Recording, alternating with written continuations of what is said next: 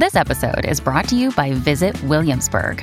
In Williamsburg, Virginia, there's never too much of a good thing. Whether you're a foodie, a golfer, a history buff, a shopaholic, an outdoor enthusiast, or a thrill seeker, you'll find what you came for here and more. So ask yourself, what is it you want? Discover Williamsburg and plan your trip at visit williamsburg dot com. News, weather, traffic, money, politics, big interviews, and bold opinions. It's what's happening right now. This is Mornings with Simi. Things are quite hectic these days, trying to combine business with uh, hockey. And uh, if the business uh, that I am involved in continues as it is, I may have to consider retirement before I would like to. That's the Tim Horton Donut Emporium? Yes, uh, Tim Horton Donuts, Ward. And uh, it's very nice of you to let me get a word in about it. That's amazing, is it? That is the late, great Tim Horton talking about his passion for donuts, obviously, and coffee. I mean, he's known for loving hockey and coffee and donuts. But you know what else you can add to that list? Cars. Unfortunately, he also loved driving fast because in nineteen seventy-three, he was gifted a De Tomaso Ford Pantera by Punch Imlach. They were trying to get him to play another season. They were luring him with this fancy car. Well, he loved that car, and he actually died four months later in a high-speed crash while driving it. Now, over the years, many people have wondered, well, what happened to that car? Edward Brown must have wondered the same thing. The Toronto writer and author spent a lot of time, time trying to track that car down and jo- joins us now to talk about that journey. Thanks so much for being here. Oh, it's my pleasure. Thank you, Simi. How did you get started on this? Uh, I've always wondered about the whereabouts of the car. I've seen that photograph over the years. And um, I thought it, it it it had something had to become of that car. And um, as I began to research it, I assumed that it had been crushed because of the morbid interest by um, hockey fans who wanted to get a piece of that car. But I pursued that and found that, in fact, parts of the car were still around. Okay, and how did you track them down? I, I, I I'm I'm pretty good at finding things. And I just started with basic uh, a V I N number search to see if the car was still registered in, in the province or anywhere in the country. But that didn't lead anywhere. So the next place I went to is online, where everybody searches for things. And that led me to a few uh, blogs and um, some comments stating that perhaps the car was around in the east coast of Canada. And I reached out to a few people, and it was just a process of uh, tracking down. Um, I, I, I called a number of car enthusiasts and, you know, hobbyist car collectors in the East Coast, and after I exhausted those, I started to call uh, racetrack enthusiasts because I thought, well, perhaps it's a stock car, and that's uh, that's where I, I hit gold right there. Wow. Okay. So where had it been all this time? Like, I understand there were some people were concerned, I think rightfully so, that it would become some kind of object of fascination because of what was associated with it. It, it that that's true. It was um, it was uh, well. First of all, what what I what I wanted to do to accompany this story was to find a photograph of the car in its original state.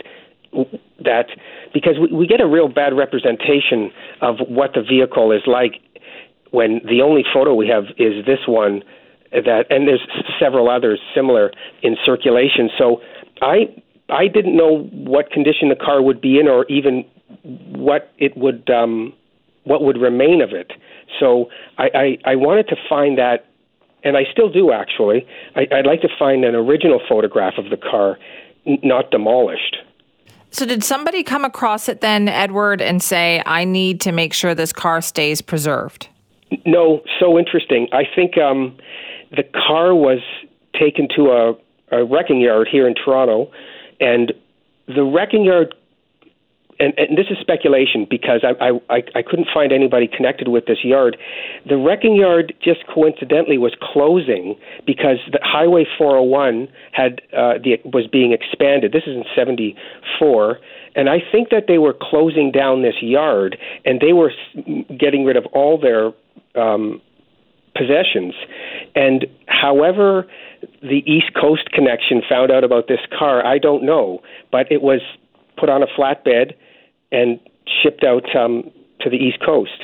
But it, it's uh, it's very intriguing because the individual who bought the vehicle, Don Alexander, has the same surname as the gentleman who owned the scrapyard, Grant Alexander. But when I spoke to Don's son, Kirk, he said there's no familial connection. So I, I really don't know how that happened, to be honest. Okay, that is a mystery then. So what do we know about the car today?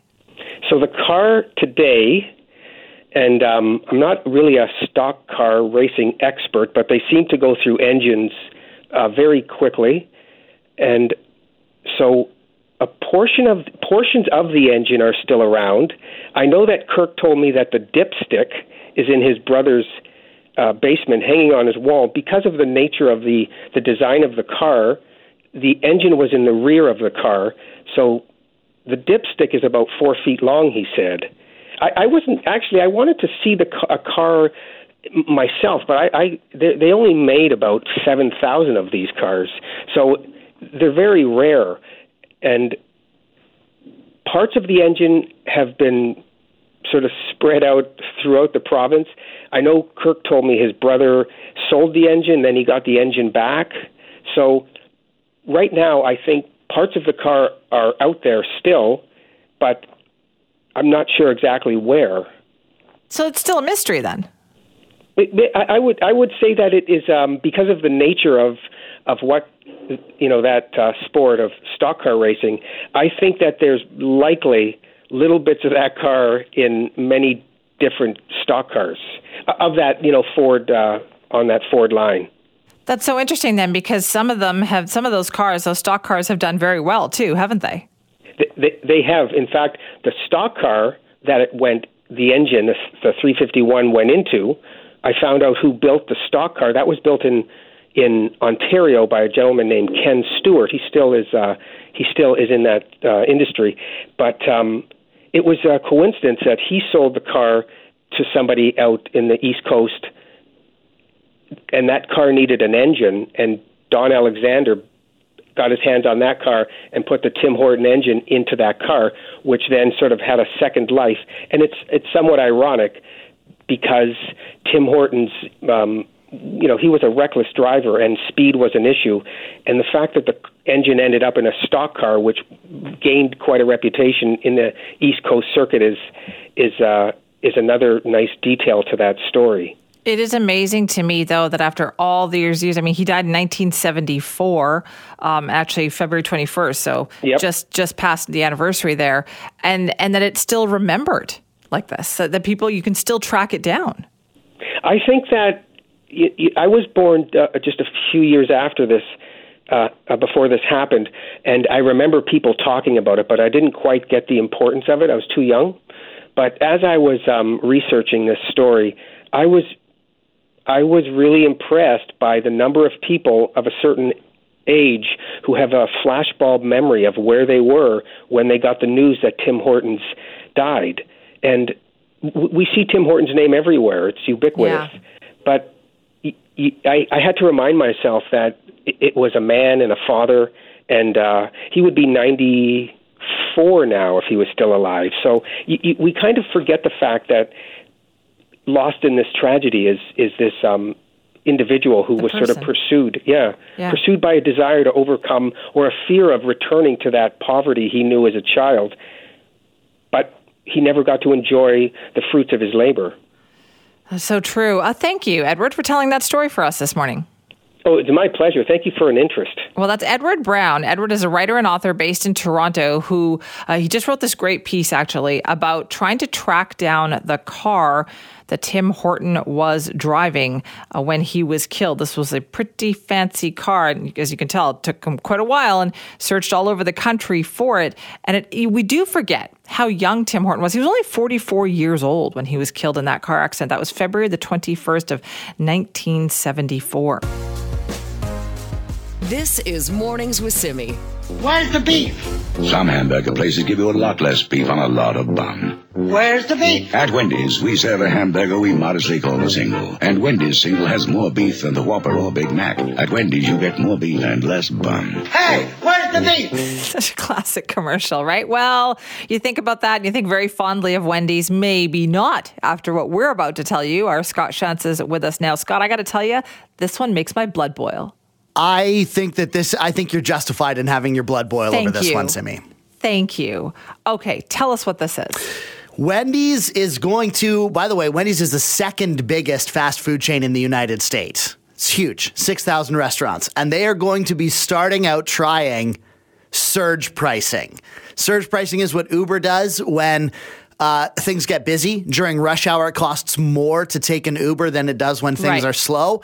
Wendy's is going to test out the menu being more expensive when they're busier and less expensive when they're not busy. So theoretically, what they're going to do is they're going to install these new menu boards that will reflect that. So let's say you're standing in a long lineup.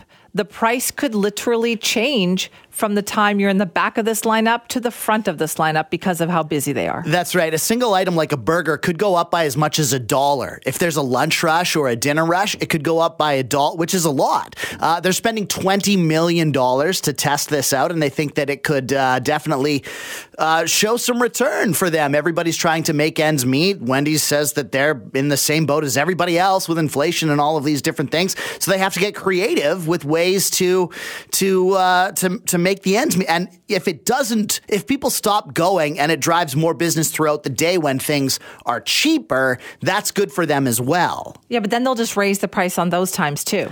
I mean, there is no escaping this thing. Potentially, potentially, yes. But I, yeah, it just. I will tell you, Scott, I'm a bit of a grudge holder. Okay. okay? I can be quite petty. And hearing this kind of made me so angry. And I, I love Wendy's. Yeah. I think they have a great burger. I, if I find out that the Canadian Wendy's is doing this, because to be clear, this is the American yes. Wendy's. If I find out that the Canadian Wendy's is also going to adopt this, I will stop going. It does feel a little bit uh, aggressive. It feels a little bit um, like it lacks they? respect for the customer, yes. you know, who, like yourself, has been loyal for a long time. Like you say, you love the Wendy's burger. So what about this, though, Simi? If it was instead of, say, say we come up with a general price, like they raise the price of everything, and then uh, which they already have. Which they ha- yes, and everybody's doing that. But then, you know, some places, like happy hour, things are cheaper during during happy hour because they're trying to drive business to places where it's less busy at that time, right? Like three to six in the afternoon or after ten o'clock at night. That's when bars and restaurants do happy hour. It's the same idea, but just in reverse. It's cheaper when it's not busy. Here's the thing, though.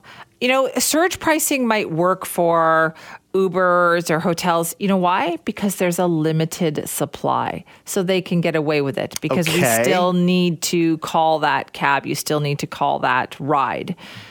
I have no cho- endless choice. There's an endless choice. No shortage yes. of places to go and stop. In fact, I might just go, yeah, I'll just go home. And, and it's also, instead. yeah, it's I not like they're going to sell out. That's right. Too many options to go to, to stop at a place that is going to charge me more just because it's busy. That I feel like now you re- you are taking advantage. And, and uh, company, you should be happy that you're busy. All these people are coming here to they're give customers. you their hard-earned money. That's yes. what they're doing. But again, when I think about it, Simi, like a, a bar doesn't run out of beer, just like a restaurant doesn't run out of burgers. You just make more.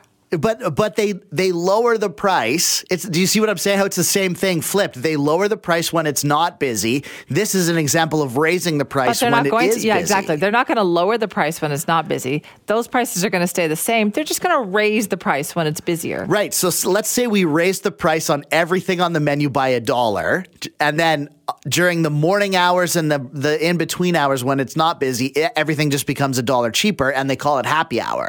Like, we wouldn't be that upset by that, would we? I don't know. It's just the idea, the way they phrase this. For sure. The C E O of Wendy's in the United States. And again, we don't, there's no mention of this happening in Canada. Right. But Wendy's in the United States is moving forward with this, where they will adopt surge pricing. So your Baconator is going to be a dollar more during the lunch rush. And Simi, I just, I will venture a guess here. that this is the first of many, many restaurants and other businesses where we're going to start to see pricing like this come into effect. Would you go to a restaurant that had surge pricing? I think it depends on the restaurant, and I think it depends how much it surges. But if you need to and you want it that badly, then yeah, I think I would. I think I think restaurants and all of that's a very fickle business. Don't turn off the customer. There's too many choices, too many up-and-coming places that we can go to instead. I don't know. I think this is the future. Oh, what a nightmare. If you want to weigh in, Simi at C K N W dot com. Would you still go to a fast food restaurant if it adopted surge pricing? This is Mornings with Simi. All right, it is time for us to check in with Vaughn Palmer from the Vancouver Sun this morning. So, Vaughn, you know, we're kind of we're expecting snow over here. Snow over there? Yeah. I was just digging out the beachwear over here in Victoria. Now I'm in the south of British Columbia.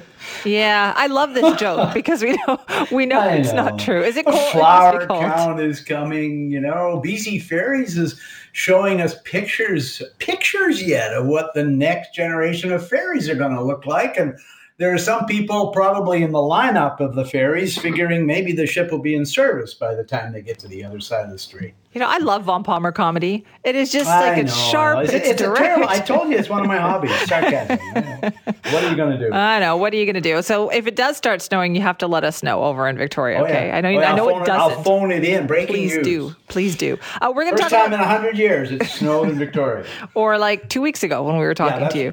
That too. Yeah. Let's talk about childcare this morning because I feel like this is a bit of a changing, developing story here as we're digging down into the numbers of what's going on in this province. Yeah, there's a, a, a whole school of governing called deliverology, and it's all about the gap between the promises you make and whether or not you actually deliver on them and how challenging it can be in government to deliver. And I, this one is fascinating to me because you go back to twenty seventeen, and one of the dramatic additions to the N D P election platform, which was there in twenty seventeen, and it wasn't there in the election they lost in twenty thirteen. And that was a commitment to ten dollars a day childcare. It's a very flashy promise. It wasn't fully costed, but it was costed. And it had huge appeal, Simi, to any working couple looking for childcare, any single parent looking for childcare, especially in Metro Vancouver, uh, the suburbs here on the island, but really all over British Columbia. Very flashy promise. One of the things that it put John Horgan into government.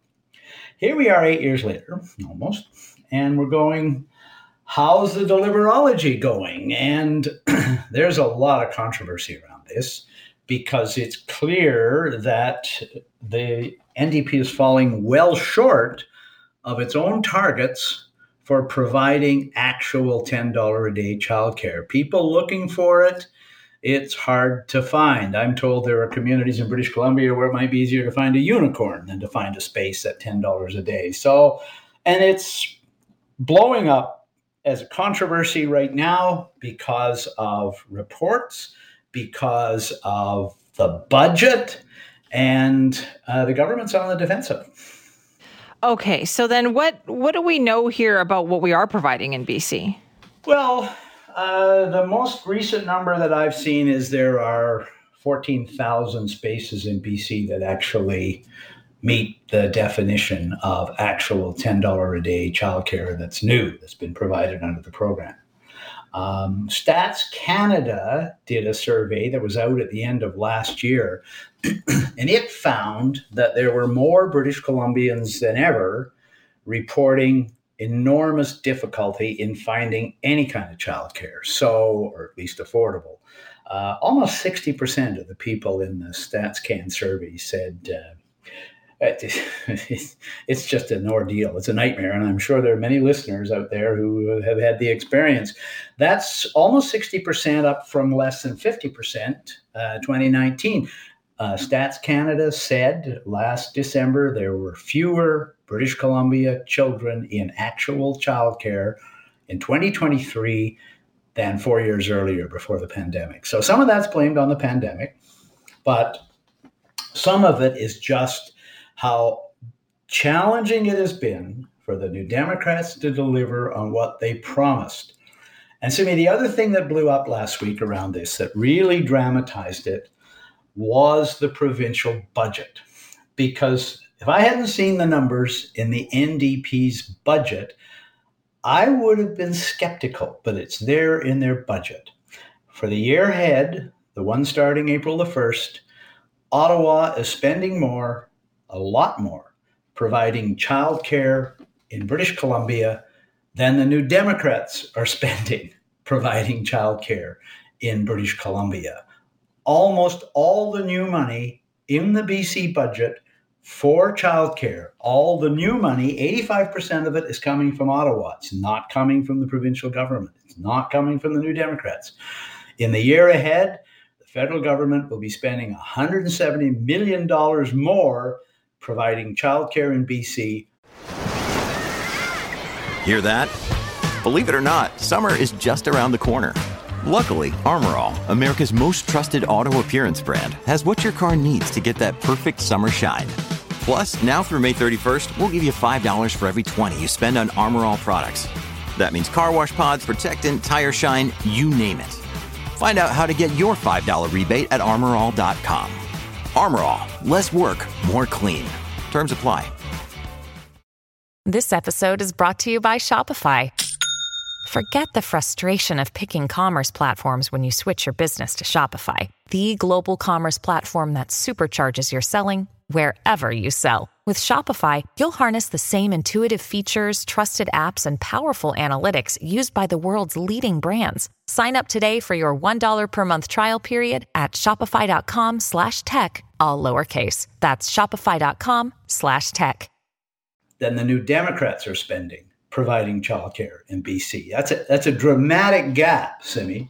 Do we know what the holdup is? Like, what are the challenges? What do they say when they're asked about well, this? It's interesting. The premier got asked this twice yesterday, not once, twice. So Rob Shaw, our friend, asked it, and then Richard Zussman, our friend, asked it. Neither one of them got an answer. The premier did not address the funding gap at all. He sidestepped.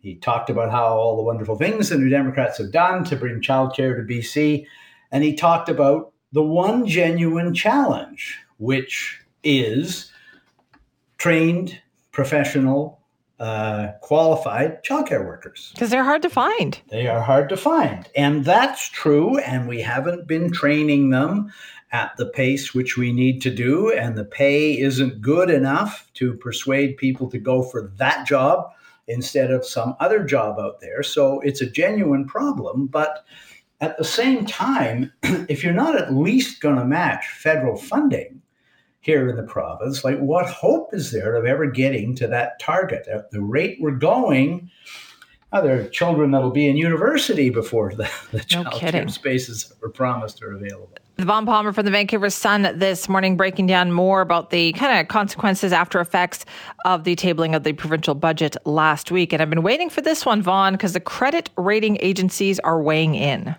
Yes, we had two credit rating agencies, two of the big four, weighed in yesterday on the B C budget. So we heard from Moody's and we heard from Morningstar.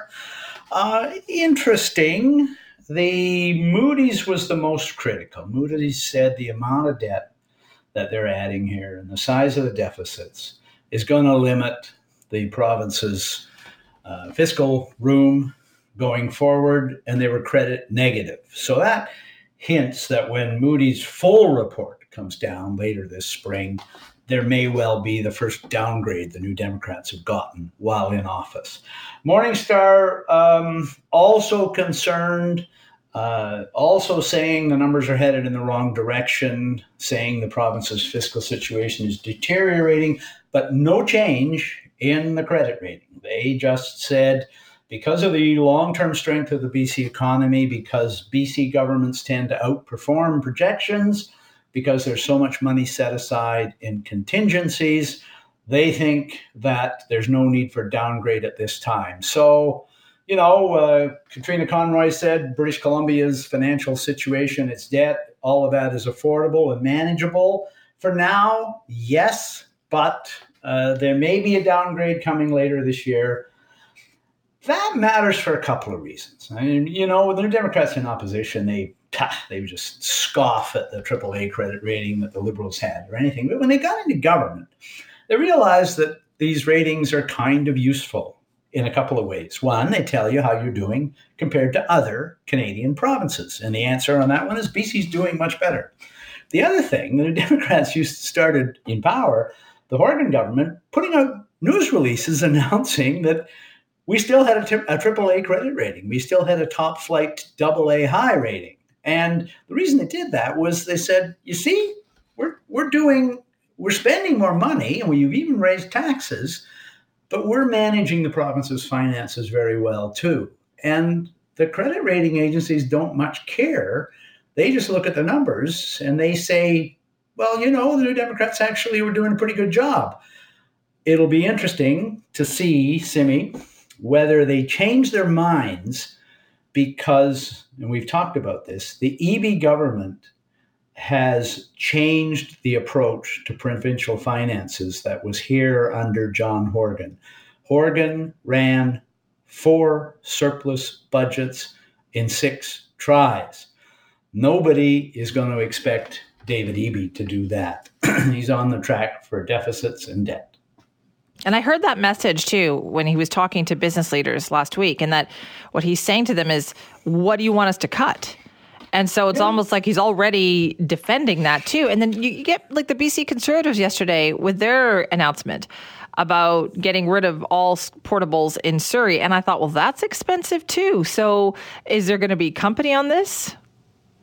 Well, it, it is expensive, although, you know, again, a lot of us went through that budget on Thursday with a question in our minds, which is, what are we getting that's new for all this new debt? I mean, again, Horgan, uh, you don't need to look at right-wing governments. Horgan managed four surpluses in six budgets, and he had to manage through an actual crisis, through the COVID nineteen pandemic, and he still managed to deliver mostly balanced and surplus budgets. So I think the, the question with the Eby government is more, why are you able to deliver so little in the way of anything new for so much debt? Uh, you mentioned Surrey. Well, you know, uh, it's been reported a couple of times. There's a crisis in the school supply in Surrey, uh, a huge capital plan in the budget. And so far, they haven't announced any new schools in Surrey. And uh, we just talked about the problem with childcare, right? It's a very ambitious promise, but what have they delivered on it? I, I think and you could make an argument that you should be trying to keep the promises you made and ma- and manage, yes, what you have before you start yes. adding new stuff to the government, um, and try to figure out why Horgan was able to manage and you're not able to manage. Absolutely, yes. That sounds too practical, Vaughn. Come on, what well, are you talking there about? There we go. Uh, that wasn't sarcasm for a change. No, nice? no, yeah. I, I buy that. But what yeah. about, okay, so will it be a matter of waiting to see then what these contingency funds are used for? Because yeah. I know the credit rating agencies even pointed that out. Yeah, I mean, the credit rating agencies pointed out that there is eleven billion dollars over three years in contingency funds, and that's just money that hasn't been allocated to anything. And in the past, we've seen big contingency funds when the government was in the middle of nego- wage negotiations and didn't want to give away how much money it was prepared to pay to settle the contracts. Well, there's no major contracts this year. So what's the eleven billion dollars for? We assume, because they've hinted, that some of the capital money will be going to build schools in Surrey and projects that will be announced fairly soon. The one on the Olympic uh, grounds or the uh, Olympic school in uh, Vancouver, as it's known, at False Creek. Um, we assume that some of it, there's going to be an election platform, and some of the election platform will be paid for. They'll say, when we ask, where are you going to pay for it? They're going to say, well, we've got those contingencies. If they don't, Simi, use all of the contingency money, then if there's anything left over, that will actually reduce the deficits and can be used to pay down some debt. So that's where the credit rating agencies are going, yeah, we don't like where this is headed, but we're also going to make allowance for the possibility that the B C government will do what it's done in the past, which is, you know, overestimate how bad things are going to be, and then outperform it. And at the end of the year, do a little victory lap and say, hey, right. look, we projected a giant deficit. It's not that big. Yay us. That's B C government financing. It's been the case for a long time, going back to W A C Bennett. So if they manage that, they will be able to say we did better right. than expected. They may be able to hold on to their credit rating, but we won't know really until after the votes are counted, because they close the books on the B C financial year in July in the following year. So hang in there for July twenty twenty-five, and we'll know how they actually did. Well, something to look forward to, I guess. Uh, Vaughn, thank you. Bye-bye, Cindy. That is Vaughn Palmer there from the Vancouver Sun. This is Mornings with Simi. I do feel like we are in a bit of the calm before the storm right now. I know you hear that weather forecast. We are expecting it to be much different this afternoon. Uh, heavy rain, wet snow, all of that coming our way. But what time is the key, right? So we will be having a conversation with Mark Madriga about that coming up in about half an hour's time, where he will let us know. But in the meantime, keep it tuned in right here for the very latest on how all of that is going to impact you. Right now, though, we're going to talk about an I R C A. What is that? And why have they become so important when it comes comes to the sentencing process here in Canada? There is a lot of debate about these, actually. They are Impact of Race and Culture Assessment Reports. And we are going to talk about them now with the help of our next guest, Doctor Camisha Sibblis, who's an assistant professor of sociology and criminology and director of the Black Studies Institute at the University of Windsor. Doctor Sibblis, thank you for joining us. Thank you for having me. How important have these reports become in the sentencing process? Um.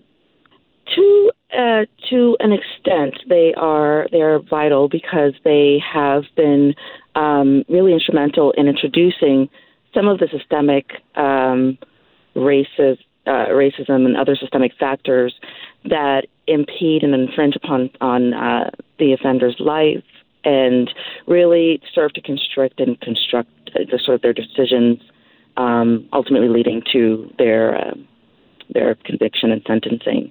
And so it's a, it's, they're like, they're a critical component, um, but it's, it's really, it's a step in the right direction. It's, it's one, one, one critical part of the process. Okay. How common are they? Are these just recently kind of coming into fashion? So they were introduced ten years ago, um, started in Nova Scotia. And, um, and so they are, they're increasing in, uh, in their use. Now, um, in Nova Scotia, they are mandatory.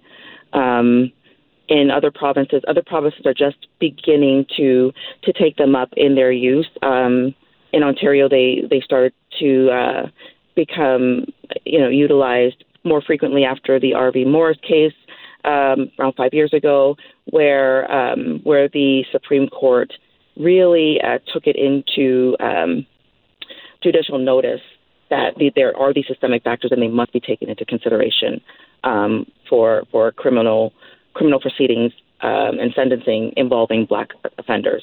Okay, and so what goes into putting it together? What sort of information is in there? So they're they're um, a combination of different factors, right? So there's uh, you know an in-depth social history um, report, which talks about the uh, talks about the the subjects. Life, um, their experiences in their neighborhoods, their experiences with their families. Maybe, you know, if they if their parents were immigrants, what were the economic conditions in the places that they immigrated from? Um, what what were the, the the neighborhood characteristics? Did they did they grow up in poverty? Did they grow up at you know under different circumstances? Uh, was child welfare ever involved? Um, how how the how various institutions uh, may have in, uh, played factors in their lives, and really um, given the, gave them a sense of who they are and what their possibilities were.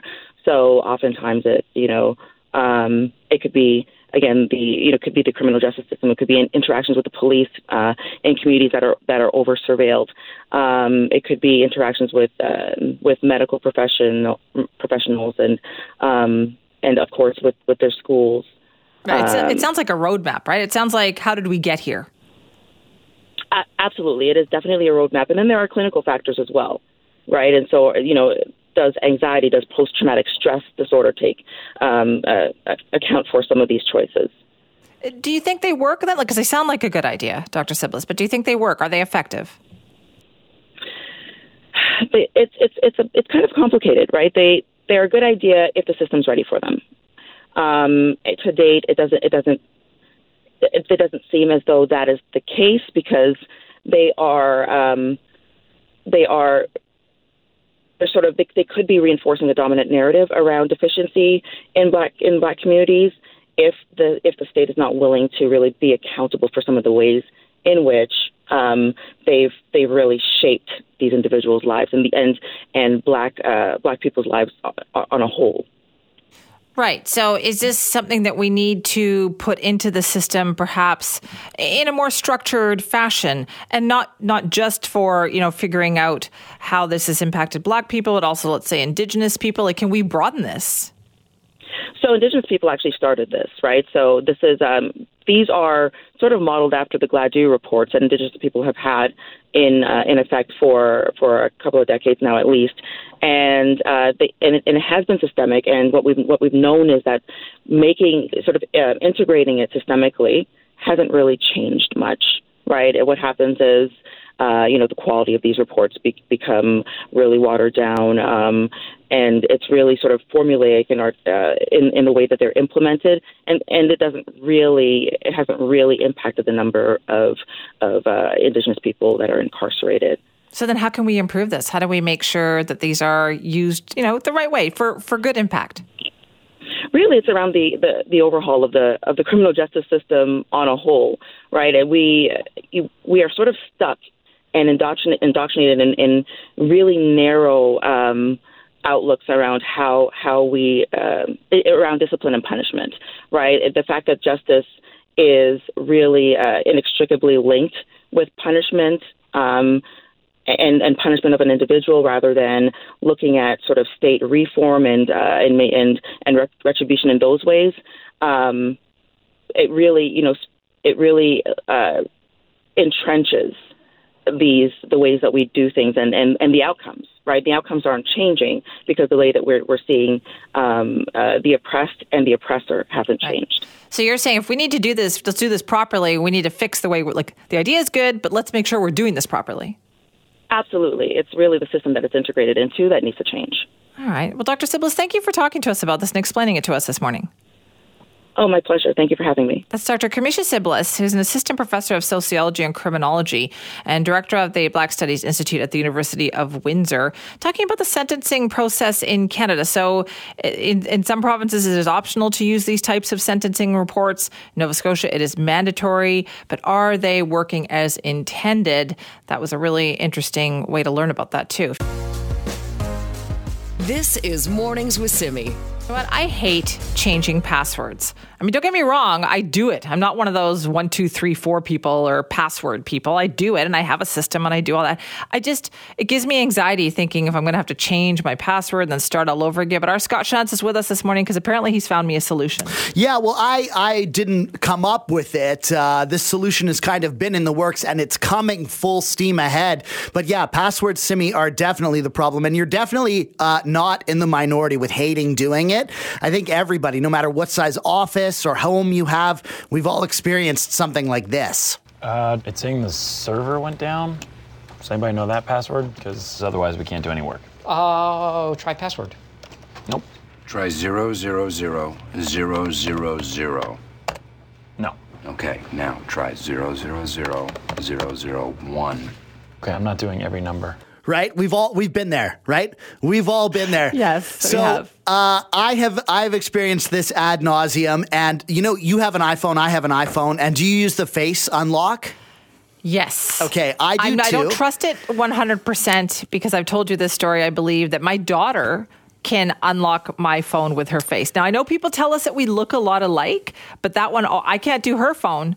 And she is somehow able to do mine. Sure. And that's a thing. And we're we're sort of new. What these are, they're called biometrics. We're sort of new in the whole biometrics thing. But this is coming. And it's because we're starting to realize, Simi, that passwords, it's passwords are actually the problem. I spoke with A J Nadell. He is the chief product officer at a company called Aware. And they master things like biometrics. I started by asking him if, like, essentially, yeah, passwords are becoming obsolete. Here's what he said. Absolutely. Uh, you know, to put it bluntly, passwords are not just obsolete, they are the problem. Uh, and most people don't already know it, but your passwords are already out there. And and just to, to lay the ground, Uh, we know the average cost of a data breach, according to I B M, is four point three seven million dollars. Yet eighty-two percent of people reuse the same username and password, which uh, accounts for the majority of these data breaches. So without a doubt, passwords are a problem.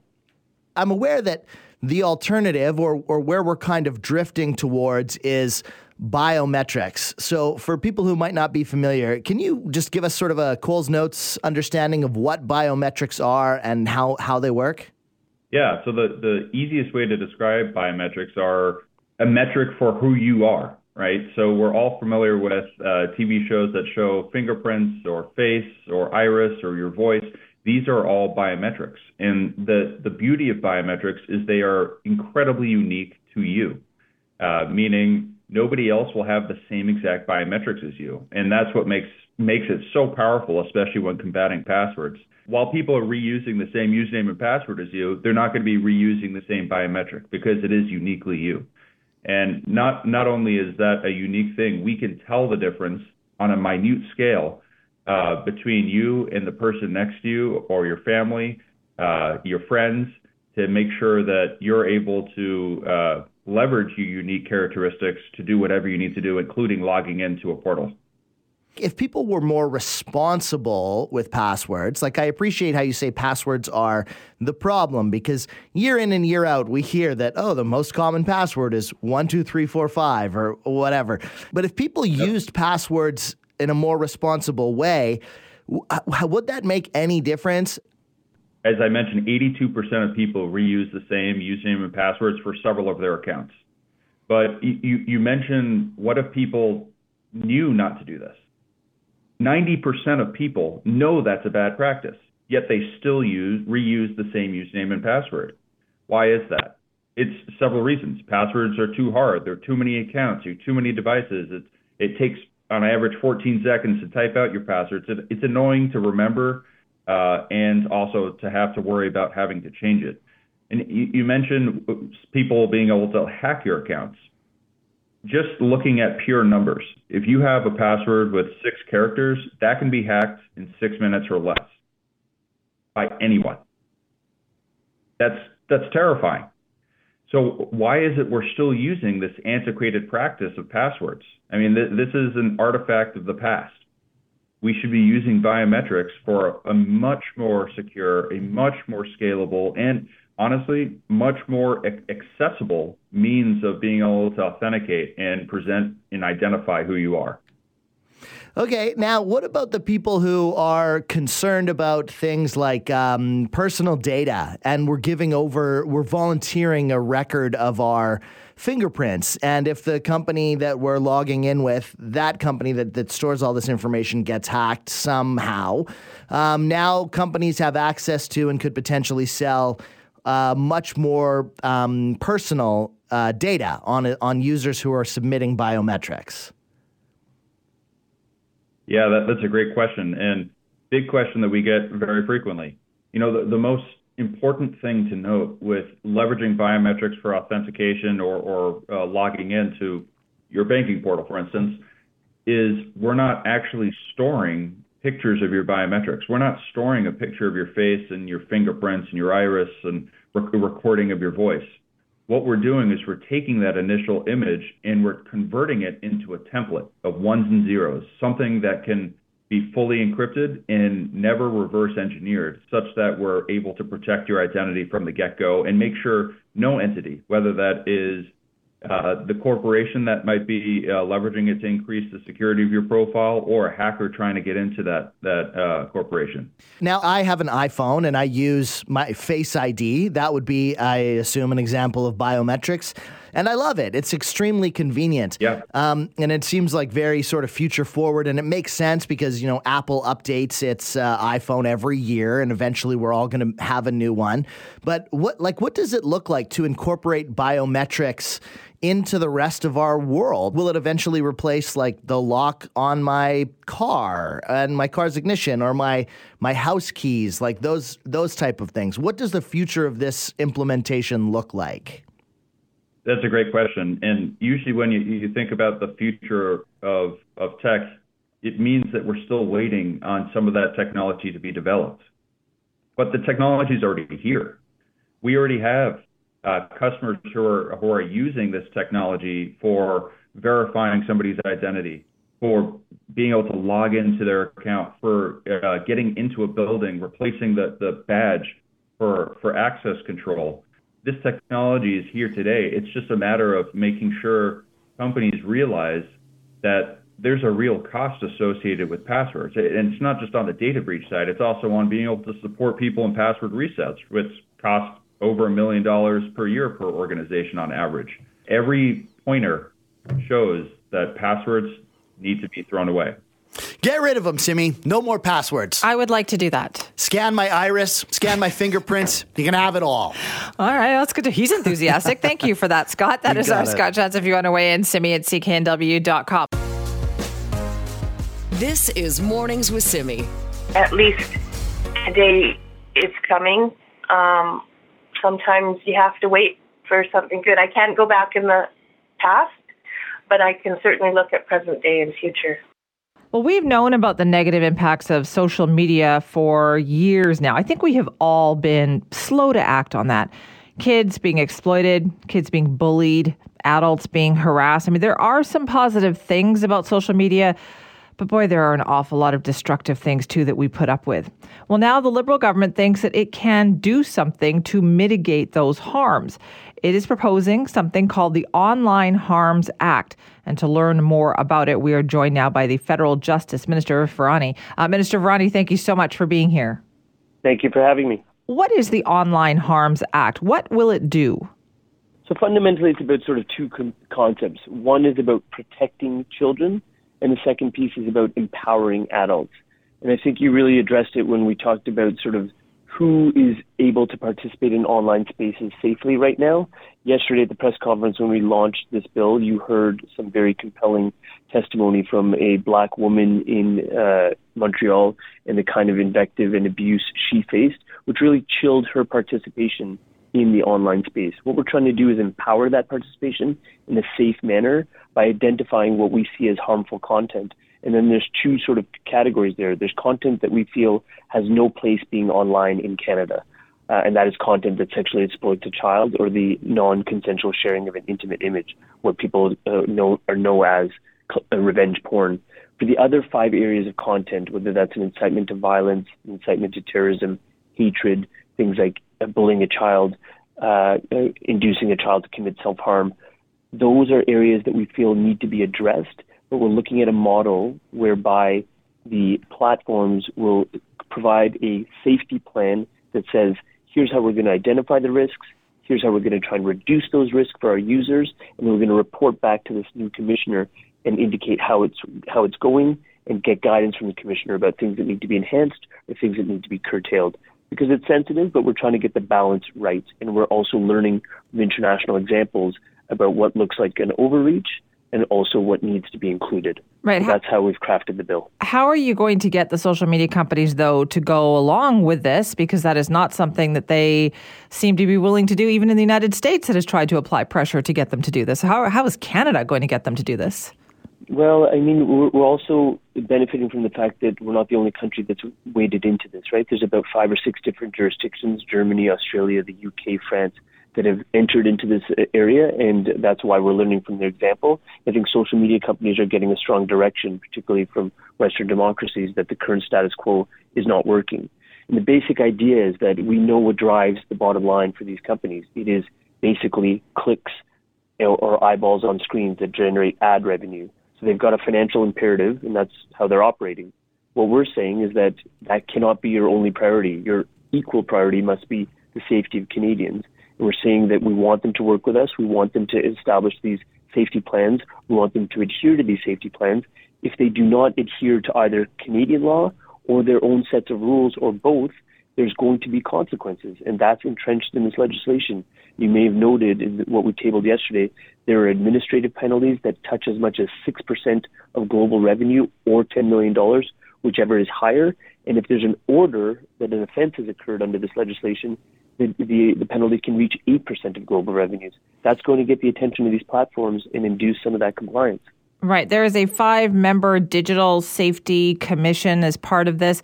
So who will those people be? Like, who gets to decide what is harmful and, and what is not? Yeah, that's a really pivotal question. And on the, on the commission itself, what's really critical is that we know that we need to not only pass this law and establish that commission, but Canadians in Vancouver and right across the country need to have confidence in that commission. The chief commissioner will be decided upon by a vote in the House of Commons and in the Senate. So Canadians, through their elected representatives, have a say in who that person will be. We want them to have confidence in that person's integrity, professionalism, and objectivity. That's fundamental. What's really important also is that the decision-making is ultimately for the courts. And we know Canadians have confidence in our administration of justice. And what I mean by that is that an initial decision gets made by Facebook. That decision gets reviewed by the Digital Safety Commissioner, who feels it needs to be tailored or altered. They issue an order. The order by the Digital Safety Commission is ultimately reviewable in a court of law. So the courts of law in this country are the final determiners, the final adjudicators about something that is as sensitive as what constitutes hatred. And also importantly, I really want to express this to the folks in B C, is that this is not my definition of hatred. This is not, uh, you know, the uh, the government's definition of hatred. This is a definition of hatred that is entrenched in law, as established by the Supreme Court, that we are codifying. It talks about detestation and vilification. It does not cover things that are insulting, hurtful, or offensive, expressions of disdain or dislike. That awful but lawful stuff remains awful but lawful. That will remain as part of public discourse. And also importantly, I just want to emphasize this, this doesn't cover private communications. It doesn't cover individual emails or encrypted uh, messages. That is not the subject of this legislation. Okay, so then can you be very clear about what is the subject then? What would be covered under this? So what's what's critical is when you're sort of engaging in a public forum. Uh, so if there's a website, for example, that doesn't have uh, that doesn't host user-generated content, that website is excluded. Something like Twitter and Facebook, obviously included. Instagram, obviously included. It's going to also include things like uh, live uh, live uh, streaming services, and as well uh, adult content sites, which, which include a lot, uh, pornographic content. And it's very important that we address those platforms that are having user-generated content, because what we want to ensure is a safe experience. I mean, the basic idea that I would put to you is that, you know, I'm a parent. There's parents right around the country that are raising their kids. We teach them basic things like how to cross a street, but at the same time, it's not just looking left and looking right. We understand that there are rules of the road, there are stoplights, and there are speed limits. Right now, we're trying to do the same with the internet. We're trying to empower our kids to be responsible and and careful online, but we need to also have some safety and sense of peace of mind. There are rules for the online space. We don't have those rules, and the rules that are there are very sporadic and inconsistent. You're changing that with this legislation. Are That's we, critical. Are we doing this in conjunction? As you said, there are other countries that are trying this. Is that critical to this, making sure that other countries are also going to try to help get the attention of these big social media companies? Well, I think it's important that there's an emerging consensus among Western democracy. There's no doubt. So as I said, France, Ireland, Australia, Uh, Britain, Germany have already moved in this regard. And what's really important is that, you know, people have said to me, uh, whether they're in Vancouver or otherwise, well, it took you a long time to get to this point. And they're right, it did. It took about three and a half years. But that's because we really looked hard at what we thought we would do, which is identify harmful content and say, take it all down within twenty-four hours. And we looked at how that landed in Germany, how that landed in France. It didn't land well because there was overbreath and too much material coming out of public discourse, and there were constitutional problems. I am the Minister of Justice, duty-bound to protect that freedom of speech that is entrenched in our charter. I will always do so. So we recalibrated. We altered the model to look at things that are specious and pernicious that have no place in Canadian society, the child pornography, issues like uh, in the non-consensual revenge porn, and secondly, looking at a different category of, st- of material that we see, feel is harmful, but we need to work with the platforms for how to mitigate the, those risks, how to reduce those risks. So certainly we're looking at foreign jurisdictions, we're learning from them, and we're implementing what I feel is a very careful approach, a very measured approach, a very appropriate response to how to, uh, to how to enter into this area. Well, Minister Virani, thank you for your time this morning. Thank you very much for having me. That is Arif Virani, Minister of Justice and the Attorney General of Canada, talking about the Online Harms Act. Liberal government is bringing this in. Listen, if it works, great. question's always going to be in the details, right? Can we make this work? Can it make children safer so that uh, like Amanda Todd and like Rehtaeh Parsons, that they don't suffer harms of what happens to them online? If you want to weigh in, Simi at C K N W dot com. There'll be a lot of discussion about this. It's going to be about how they define that harm. How easy will it be for parents and children to say, this is happening to me and it needs to stop? And then as a result, something changes. Uh, can they do that? Other countries are trying. We will see. Canada's going to try too. This is Mornings with Simi. So our clock here right now at C K N W is telling me that it is eight thirty-six and forty-two, forty-three, forty-four seconds. It's pretty accurate. I'm sure we're off by a couple of seconds though, but like we're pretty accurate here. And I know that for some people, keeping absolute accurate time is very important. And here's why I'm telling you this. Our next guest is kind of a superstar in the world of keeping time. And yes, there is such a thing. I am one of those people who likes to keep my watch running ahead by a few minutes to make sure I'm always on time instead of late, right? To keep myself on track. But there are people who have to have their watch, their time, their clock set to the absolute correct time. And you know what? You can thank our next guest for that, as a matter of fact. Doctor Demetrius Matsakis is with us, the chief consultant for the clockmaking company Master Clock and former chief scientist for the United States Naval Observatory's Time Services. Doctor Matsakis, thank you so much for being with us. Glad to be here. You've never been late for anything, have you? I wouldn't say that. No. how, how do you set your clock? How I do you do it? No, it's very easy when you have a smartphone. I don't I don't carry a watch. People think that's a big deal. But when you have a smartphone, the time's there. You can't get away from it. So why don't you care? Why do so you wear I run a watch? That way. I don't. Uh, because, well, I never did. I like to experience time better. And if you're spending all the time measuring it, you might miss something. Uh, it's important to measure it. It's a whole, my whole lifetime career is based on measuring it. But for the human, the humanity, it's very interesting to see the difference. Uh, when you when you do know the time and when you don't. Okay, how did you get into measuring time for a living? It was a, a, a giant coincidence. I was a radio astronomer doing conventional, not conventional, radio astronomy, observing the heavens. And one day, the director of the department at the Naval Observatory came to see me, and he said they had a new kind of clock that was based on optical pumping, which is sort of like laser, the laser principle, and there were no physicists who knew how to work with it. Would I like to start the project? And I said, absolutely, I'd love to do that. So I started doing that, and then a few years later, everybody retired, and I became the director of the of the Time Service Department of the Naval Observatory.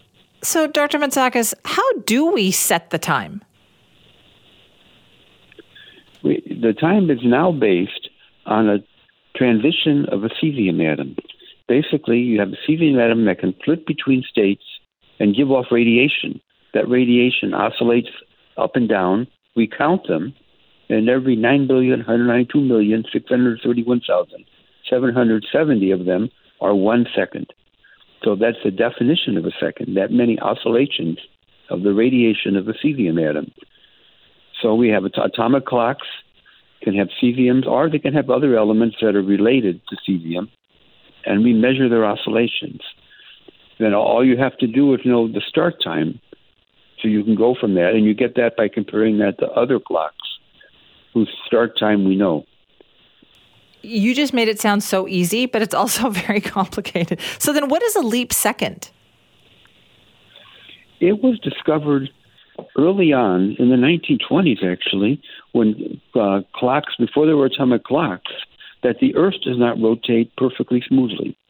It can speed up and slow down. And historically, I mean, prehistorically, like in the dinosaur days, the Earth was rotating a lot faster, like eighteen to twenty hours faster, depending on when you're talking about in the dinosaur days. So the Earth has been slowing down. And and uh, with atomic clocks, you, uh, you can see day-to-day variations in the rotation of the Earth. And that's all fine. We can sort of average out those day-to-day things. But what do you do if your atomic time tells you uh, that the sun is supposed to rise at a certain time, and it's actually rising uh, later and later because the Earth is slowing down? And so there was a conference in nineteen seventy, actually several conferences leading up to that, where they decided that we'd go by the atomic clocks, and when the discrepancy with the time that's kept by sunrise and sunsets was more than one second or nine-tenths of a second, we would add a second to the atomic time to keep all the time scales in line. And so how often do we do this? Well, the, the Earth is notoriously unpredictable on this scale. So the last time we did it was in January of two thousand seventeen. But in the beginning, when this first started in the seventies, it was w- once a year we were doing it. Yeah, but then the Earth, although it was slowing down, started slowing down less and less. So we added it less frequently and less frequency. And for a while, two years ago, the Earth started speeding up again. And we were wondering how we would handle that. We would probably do a negative leap second. Instead of adding a second, we would just ignore a second and skip over it. But now the Earth has started slowing down again. So that's not a so the this, negative leap second won't happen. So this is like an ongoing issue. We can't just say, oh, that's the time and leave it at that. No, we cannot. And in fact, uh, it's more than it's an unpredictable issue. So while it's okay for humans to leave a second, to lose a second or add one, computers don't like that one bit. And for the, the last several leap second insertions in our computerized world, there have been lots of problems. Things, systems have stopped working. And, and a, a famous one was people were grounded in Australia that were on Qantas Airlines because their computer went on the blink. All because they, they were trying to add a second. Reservations. Yeah, and the computer didn't know about it. And the, the thing is, it happens so rarely, people don't know. People can't predict it. Most computer programmers don't know anything about leap seconds. And even if they did, sometimes there are things you can't do for certain applications because if you're adding a second, it just doesn't fit into the system quite right. You go from fifty-nine seconds, sixty seconds, sixty-one. How to add that in? You can have two two different times that have the same second count sometimes in the system. And that's why a movement started to stop doing all that. We're asking, why are we doing this? Why don't we let the two time scales diverge? We can just live by atomic time and let the sun do its thing. So in, in a century, we will be off by less than a minute between the two scales before we get off. And maybe, and one of the ideas was, let's wait a thousand years when we're off by an hour, and then and then we can uh, skip a transition between daylight time and uh, standard time for those countries that follow daylight time, and everything's back in sync. That so is the real a mo- a that is the real foot. definition of kicking the can down the road, Doctor Matsakis. Well, that's what people say, and what I say is, yeah, it, it's for those people that are uh, emotional about it. I say that when the time comes, a thousand years from now, people are going to say, why do we got to do this? Let's just skip it and stay with atomic time.